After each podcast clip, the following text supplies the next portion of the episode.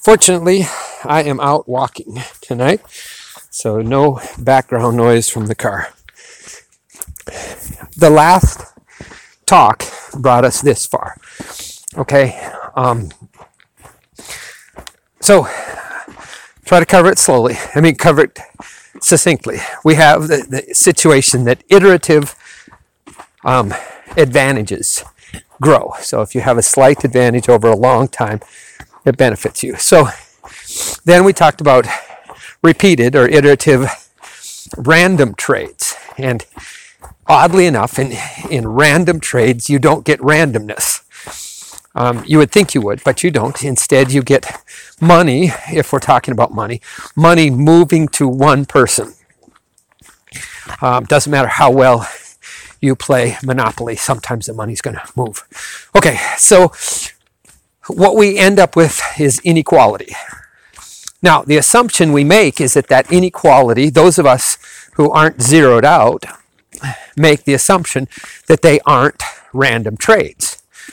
Okay, and, and so we sort of believe that somehow there's a meritocracy, that, that the reason poor people are poor is because they made bad trades. And poor people and rich people make bad trades.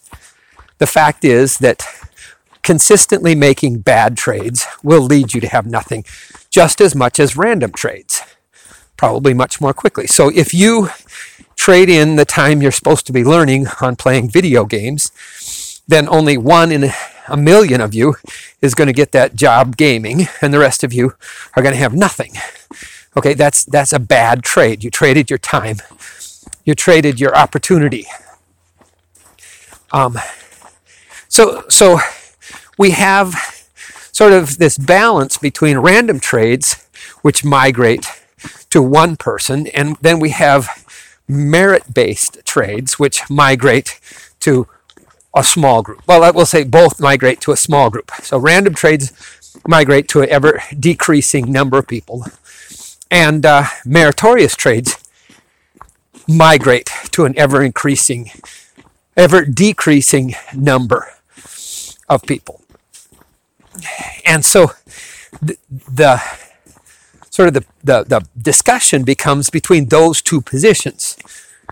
We accept the inequality and we then argue about whether it's a merit based system or a random based system.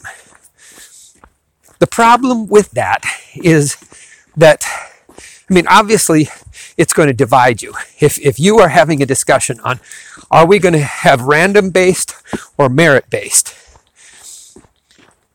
if that's your discussion, it will be divided 50 50. All right? Because in any domain, 49, 49.9% of the people are below average and 49.9% of the people are above average. And there's that, I mean, even that is, you know, mathematically, but you get my point. Is half and half. It's going to be 50 50 because 50% are below the mean and 50% are above the mean. And one person is that average. Okay. So if we're arguing, but, but the problem is that the two sides of that argument don't look the same. The argument on the side of the people who get, um, who, who lose everything, who, who cannot participate in the system because they have, they have lost everything, is going to be a different argument, even though it's the same issue and even though they're evenly divided their perspective is going to be predictably and vastly different. So let's imagine it in a different domain. Okay, so you go to watch your hometown basketball team. The hometown basketball team is there, and uh, you have about the same number of, of home um, home players as away players, and you have approximately, because you're playing the town just up the road, you have approximately the same number of home um, spectators as away spectators. You have this evenly divided crowd. And that night, the officials are absolutely incompetent. Now, I am not picking on officials. I'm not saying they're particularly bad. I will tell you the worst, the worst sports referee ever was me. One time, actually, I was an umpire, not a referee. One time I got drafted to be the umpire for, thankfully, a Christian softball league. And it is the absolute worst job I have done at anything. Okay, so so imagine that. And it was incompetence. I did not have an opinion about which team won. I was not trying to favor one team or the other. So we're not going to talk about basketball, we're going to talk about softball. Imagine you, you were there at that game. So there's the the two teams both there and this absolutely bumbling incompetent umpire. Both teams have the same complaint and that is the officiating was horrible. But they have a vastly different opinion about my bias. One side is sure that I had it in for them. They, are positive that I was. Why? Because they lost. That's the evidence. They were sure that I was making calls just to hurt them. And as evidence, the fact that they lost is there. The other team says, oh, he was a horrible ref. But fortunately, he was equally horrible. And so the best team won. So, so you realize that the, their perspective is one will say the game was fixed, and the other will say the officials were incompetent. And in fact, in that game, the official was incompetent. But the game wasn't fixed. Okay, that difference is going to emerge. You can't help that. If you are discussing the question of is this a merit based inequality or is this a random based inequality? The people at the top are going to say it's a merit based inequality. I worked hard. And somebody on the other side will say, I worked hard too and I lost everything. Therefore, it is random, if not one step beyond random and a fixed game. This, this may be an oppression. I may be at the bottom. Now, the problem is that if I insist on saying it is merit based, I end up saying something like this I saw the opportunities. I traded at the best possible time and I consistently won. And they assume that means that they tried to make good judgments and consistently lost. That I won what they lost. That there was a migration of riches from them to me which was partially random, which was, unfortunately, they can conceive of it as being malicious.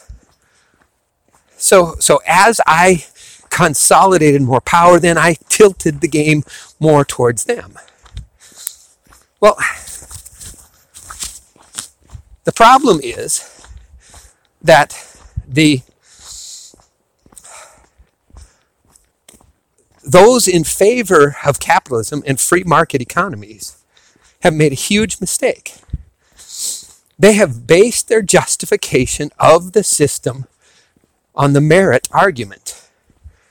They have said, yes, the people who work hard get ahead, and the people who don't work hard don't get ahead. And everywhere in our economy, you can find examples of that. A lot of examples. A lot of the people who are poor traded badly particularly their time, but they traded their money badly. Cigarettes are a horrible trade. They really don't get you much. I mean, maybe there is the nicotine calms you down so you don't get super irritated at your kids, but it's more than made up for by the time when you're craving the nicotine because you forgot to get enough cigarettes to get you through the weekend. Okay, so the argument that this in some way is a good trade is hard to make. And so a lot of people traded away a lot of their prosperity on, on that trade. And someone could say, well, that's a bad trade.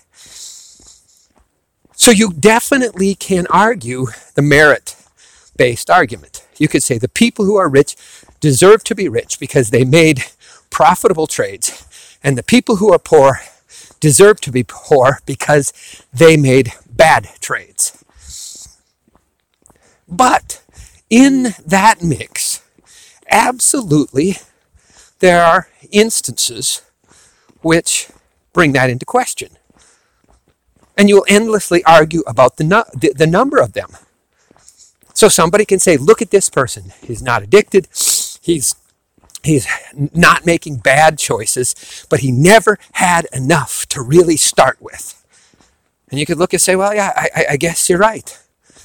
Or you could say, look at the games are all tilted towards the intelligence. This person isn't intelligent. You are. You succeeded not because you made good trades, but because you could make good trades. And because of his intelligence, he couldn't make good trades. So, yes, your argument might be that you made good trades, but you couldn't make good trades. And so this, this argument devolves into always a 50 50 split. How do we stave off that 50 50 split? Because we're stuck in that 50 50 split right now, politically. Well, one of the things that we have to do is that we have to return to the absolute, unswerving explanation that it is only when we fully become individuals that we can engage in free trade in such a way that everybody gets more of what they want. They may not get all of what they want. Neither side should get all of what they want. But each side should get more of what they want. And if they're in a bad trading partner, they should find another one. That is why it is free enterprise. And what we want to do to get the utopian free enterprise solution is we want people to see themselves as an individual first. Well, what's happening now? Well, we have uh, the politics of all of these groups.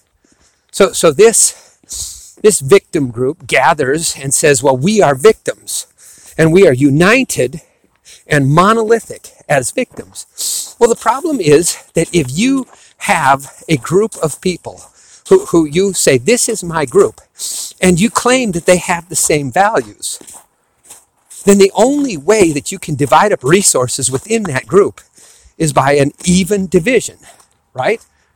If everyone wants the hot dogs, so you got a you got a meal, and somebody make I like hot dogs better than hamburgers. So somebody makes a meal and says I put hamburgers and hot dogs on the grill. There are ten hot dogs and ten hamburgers and there's 12 people. Should not be a problem, right? Except that this group of 12 says, We like hot dogs. Well, the only thing we can do is either give two people what they don't want or divide up the total of hot dogs and get, give everyone 10 twelfths of a hot dog. Uh, five sixths for those of you who are working fractions. Well, that really sucks. Particularly since there's a whole bunch of hamburgers sitting there uneaten. So, what's ideal is if nobody says, Well, this is what I want, because my allegiance to the group is more important than my personal tastes. That's a recipe for this, this e- even division of everything. We will all be caught in this. There won't be a group identity, there will be all fractionated divisions because we all want the same thing. But if we highlight our individuality and we give everybody permission to say, well, just, just decide. There's not a right answer. Purple hatted people can like hot dogs or hamburgers, and the people wearing green hats can like hot dogs or hamburgers. That would be great. But in as much as you say, no, purple hatted people like hot dogs, well, well then, then, then the hot dogs, and only the hot dogs, have to be divided evenly or unevenly. But it's an amazing thing that we, when we lay down our identity politics and pick up our individuality, that we really can fundamentally find people who correspond with us. The stupidest nursery rhyme illustrates this. Jack Sprat could eat no fat, his wife could eat no lean. So between the two of them, they licked the platter clean. I don't know what it was talking about, but I will tell you that it is, I mean, maybe it was meant as a, as a memory aid to say, you've got to find yourself the person who complements you. That it's more important that you differ because of the economics. I was, I was just on the phone with somebody talking about looking for a wife. He has a very carefully defined group of interests. And it's pretty easy for him to imagine that he would like a, a woman who shares that defined group of interests. And that may be. Maybe the pleasure he would get doing the things he really likes with her would, would be enough to outweigh the fact. But the fact is that if you have values that stack up perfectly, you end up having to split everything evenly. But if you are an individual, then if you have those things where your values differ, that's where you can make a trade that isn't an even division, but an advantageous trade to each person. In relationship advice, if I were to give it, if you were to ask, I would say you probably want to have two or three things where you share values. There should be times where you both want to do the same things. But it ought to branch out from there into things in which you can complement each other. The one is the anchor. It doesn't give you a great return because you have to divide the, I mean, whatever it is. You both love, um, what's something that's hard to get? Um, nothing in our society. Everything is there. But imagine uh, you both love hand-picked wild blackberries. Okay, well then when you get to the blackberry bush, you share that. You know, that's a unique thing. You don't get to do it every day, but when you do, you both you both sacrifice half of what you could have had. But you share a moment. But in the other parts of your life, it might be really useful if you don't both like the same things. You know, if you raise kids and some like doing the dishes and some like drying, well, that's perfect then. I mean, both would rather do nothing. Well, that's that's normal. They're kids, but it's really cool when when they like different things. I'll give you an example. In my family, I have a son who wanted to get his task and get it done, and he would do larger jobs if they were dependent only upon him. Well, the other kids liked the, the, the fellowship that happened. They would do, they would do, they were willing to take the jobs that required being together. Um, so he would say, I'll go up and clean the living room if you guys will do the dishes. And he liked that.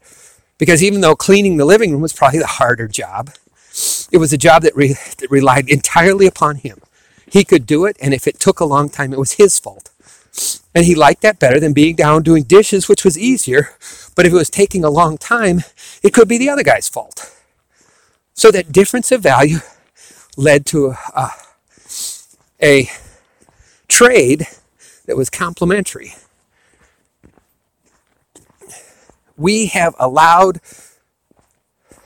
socialists. Now, I, I am puzzled by this. I don't know which came first, the, the chicken or the egg.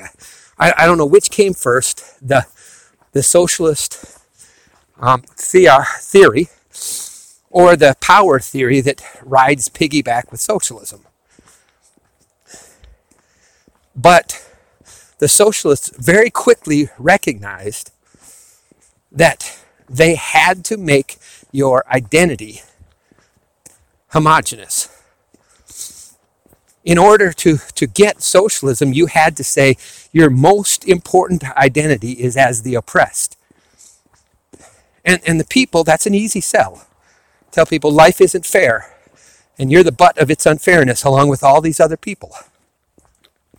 But the result is, boom. You you look at that and you say, well, let's correct the unfairness, not realizing that you will all get the same amount, but it will all be far less. You all get 10 twelfths of a hot dog, whereas you could have had a whole hamburger. And so socialism very quickly said, all right, we have to break you into identity groups. I think it was, I mean, my perception is, is skewed by what I think is true. I suspect, though, I worry that it was about not about getting the socialist ideal, but about getting power. However, that is, we have to change the argument away from merit based or luck based to the idea of the power of the individual.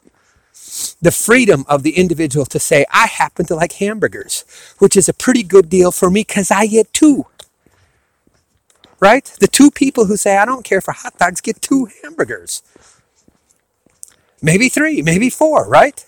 So 10 people can have a hot dog and two people can have five hamburgers. Well, you know what? Maybe I like hot dogs too, but maybe five hamburgers is a good enough reason to find out that I might like hamburgers. I'm going to have to go through this and listen because it's cold out and I have a drippy nose tonight. So I might miss a few drips. You won't hear the drips, you'll hear me breathing in. Um, but you're just going to have to put up with the ones that I miss because I love to be out here walking. Okay, so that is that is the first response that we need to have to socialism. Is we need to change the argument. Otherwise, if we allow this argument that is merit or luck or merit or oppression, if we even enter into that argument, we we will get a 50-50 split. But as each year goes on, that 50-50 will get closer and closer. We will become polarized more than we are. It's hard to believe, but we will. We can't help it. We have to change the argument back to an argument of individuality. Now, that is not enough. It would help, but it is not enough. We also have to recognize that merit based trades tr- tend towards accumulation of wealth with a small number. But random based trades do the same thing. We also have to recognize that a game which ends when the winner gets to a certain place gets a lot more engagement than a game that is played until everyone but one has lost. So I was with my grandkids. I have kids who like Monopoly. I don't know that I've ever seen a Monopoly game finish. Maybe it's because I don't care. Maybe it's because I make bad trades. But what happens is that after a half an hour, I'm broke. And I suppose if I played enough once in a while after half an hour, I would have lots of money and, and randomly would go on. But after half an hour, I'm broke. And I sit and watch for a few minutes go get something to eat and drink and come and hover around the board. But by the time the last two people are battling it out, I'm gone. This game is no fun. Now, when I was down visiting my grandkids, I they had worn out their sorry game. That's a good kid, right? You know, not that they'd worn out their their phone, but they'd worn out their sorry game. Okay, so they'd worn out their sorry game. Good for them. Bottom a new one. We played sorry. And we get to the end, and there's a winner. And the, sometimes the other grandkids are like, well, let's play for second place because I want to be a winner too. And I was like, no, let's redeal. You want to play again? Let's redeal. Why? Well, because if we play for second place, the winner becomes unengaged. You, you, you cannot have a game where gradually everybody becomes unengaged. Imagine that we said that. Okay, we're going to play sorry until everyone has won. So the first place winner he wins and he steps out and he goes and gets a, something to eat, something to drink. And the second place, and he does, he drops out. They're bored. They're sitting, well, pretty soon, what are they going to do? They're going to start their own game, some other game, which isn't a bad thing, but in terms of sorry, it is. We're down to the last two people, and then he wins and, and wins. And then imagine the fourth kid says, Well, I want to win too. So we let this kid play alone, just rolling the dice and moving. But sometimes it takes a long time. Winning and losing is not the issue. Playing is. It's a game. Combat winning and losing matters. But in games, playing the game is what matters. Winning and losing are part of a drama that you put on so that you give your best in the game. So I play Scrabble. And while I'm in the middle of that Scrabble game, my little number at the bottom of my stack is at war with your little number at the bottom of your stack. And I feel like, oh no, your number is going to kill my number. And so I fight like everything. I get as creative as I can so that my number grows. And in the moment, I am thinking of words that I haven't thought of for a long time because I don't want my number to die. But then I finish, I step out of the game, and I say, well, that doesn't really matter. What does matter? What matters is that I played the game in such a way that the people who are playing want to play with me again. And so, what has happened as we look at iterative trades, as playing a game, trading back and forth, is that there has to be a way to end the game when one person wins and then redeal. And you know what? I think that even if we allowed them to keep their winnings, it wouldn't be such a bad deal. Most people would go along with that. You keep your winnings, and then we redeal, which would be kind of a, a, a compromise. But we do redeal. You know, I, I don't know. I don't have any way to enact this, but it's almost almost a picture of like set the set the goal a million dollars okay when we get to a million dollars, then you keep your, I mean, a billion, I don't care. You get a billion dollars, and then boom, you get to keep your billion, but then we d- d- divvy up everything and start again. I don't know any way to do that. But you get the point is that we have a game in which people, once they drop out, they lose interest. And you're saying, well, nobody's dropping out. I will tell you, yes, they are. I'm going to talk about that next. I'm going to talk about dropping out of the economic system. Um, don't know when I'll talk about it. Hopefully, it'll be on a walk so you don't have the car noise, but then you got the snuffling noise. So I don't know which is better. But that's where we're going to start is how people are checking out of the game and what they do once they have checked out of the game. And then I want to propose an ancient solution to the problem of people checking out. And uh, it's one of the most positive thoughts I have considered in, in the last months. I'm really excited about it. I'm anxious to share it with you. So that's coming next. I'm back, and Jingo's here to greet me. Hey, and I'm ready to drop my pack and uh, go take care of some other stuff. You have a good day, evening, wherever you are. Bye.